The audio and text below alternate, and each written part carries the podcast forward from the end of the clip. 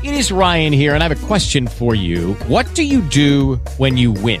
Like, are you a fist pumper? A woohooer, a hand clapper, a high fiver. I kind of like the high five, but if you want to hone in on those winning moves, check out Chumba Casino. At ChumbaCasino.com, choose from hundreds of social casino style games for your chance to redeem serious cash prizes. There are new game releases weekly, plus free daily bonuses. So don't wait. Start having the most fun ever at ChumbaCasino.com. No purchase necessary. Group. Void were prohibited by law. See terms and conditions. 18 plus. Hello, it is Ryan, and I was on a flight the other day playing one of my favorite social spin slot games on ChumbaCasino.com. Um, I looked over at the person sitting next to me, and you know what they were doing? They were also playing Chumba Casino. Coincidence? I think not. Everybody's loving having fun with it. Chumba Casino is home to hundreds of casino-style games that you can play for free anytime, anywhere, even at 30,000 feet. So sign up now at ChumbaCasino.com to claim your free welcome bonus. That's ChumbaCasino.com and live the Chumba life. No purchase necessary. VGW Group. Void were prohibited by law. See terms and conditions. 18 plus. The idea that there are beings from other planets is a hotly debated topic. There are some people who believe that the universe is just too big to house life on a single planet. Others believe that extraterrestrial life is impossible and we're all alone in the universe. A lot of people are firm in their belief that extraterrestrial life does or doesn't exist. Sometimes, though, the questions come crashing down around you.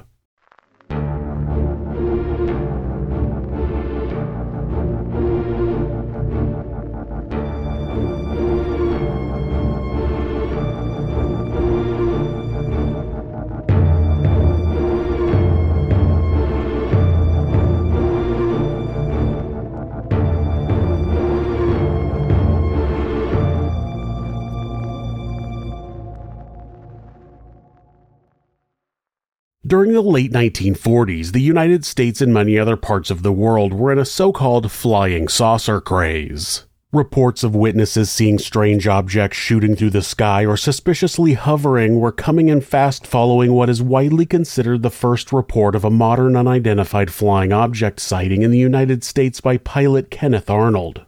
Arnold had been flying near Mount Rainier on June 24, 1947, when he reportedly saw nine flying objects around the Washington State Mountain.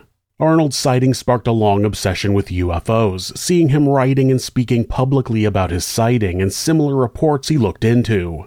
Not long after Arnold's sighting, rancher W. W. Brazel, who went by Mac, found some unusual debris near Roswell, New Mexico. It seemed to be a mix of tinfoil, rubber strips, and sticks.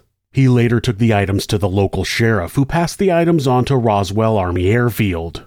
Once they had the wreckage, the Army issued a press release where they claimed a flying disc had been found on a local ranch. Upon hearing of this sensational claim, the Roswell Daily Record sent the story through to print. On July 8th, their paper was released with the headline RAAF captures flying saucer on ranch in Roswell region. When they heard of these claims, the military quickly announced that the flying saucer was actually a weather balloon that carried a radar target. Prior to the crash, the device would have resembled a box kite that was made of foil and connected to a wood frame. The Roswell Morning Dispatch responded to the claim by writing a story titled Army debunks Roswell flying disc as world simmers with excitement. Despite the headline, the article included Mac's response. He did not believe that what he had found belonged to a weather balloon. In the years following the discovery, the story of the flying saucer found in Roswell slowly faded from the mainstream media. Still, the public showed great interest in UFOs and extraterrestrials, and there were a number of UFO hoaxes. Some teens in Twin Falls, Idaho made a fake UFO out of plexiglass, radio tubes, and wires only days after the Roswell discovery.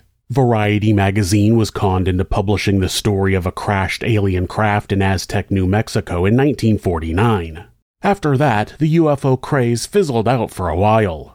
In 1978, retired Lieutenant Colonel Jesse Marcel was interviewed by ufologist Stanton Friedman, where he revealed the weather balloon had been a cover story to divert public attention. Based on that interview, Marcel speculated that the debris might have been extraterrestrial in origin.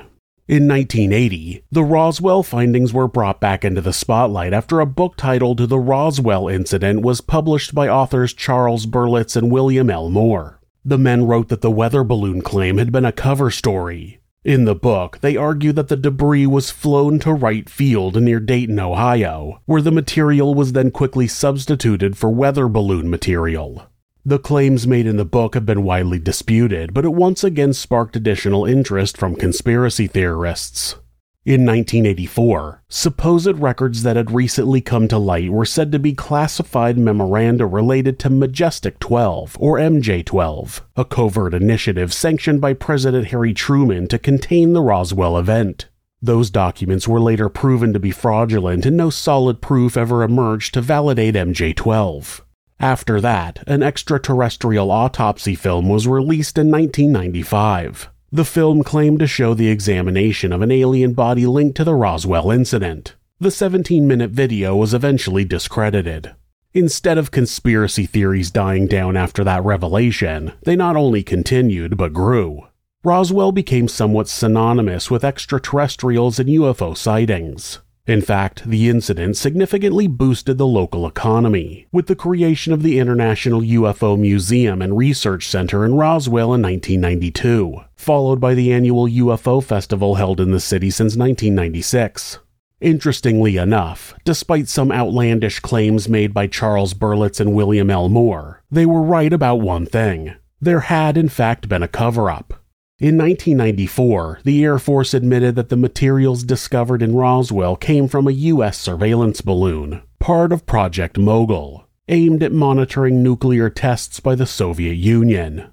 A conclusive Air Force report in 1997 titled The Roswell Report, Case Closed, said that reports of alien bodies likely stemmed from witnesses seeing parachute crash test dummies.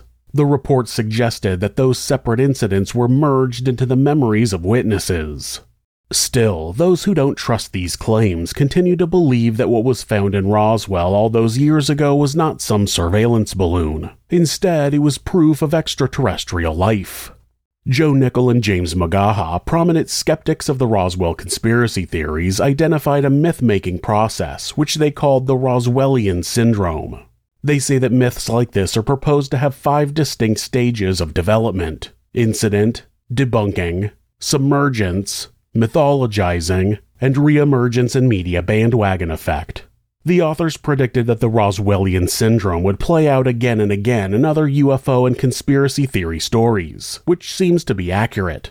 At the end of the day, it's impossible to know the truth of anything we didn't see with our own eyes. So, despite what critics say, maybe there were aliens at Roswell in July of 1947. Maybe they've been here all along, and maybe, just maybe, they're watching you right now. Thanks for letting us tell you this sinister story. If you enjoyed it, subscribe on whatever platform you're on, and hit like, rate it, or leave a comment. Join us next week when we'll take you somewhere sinister.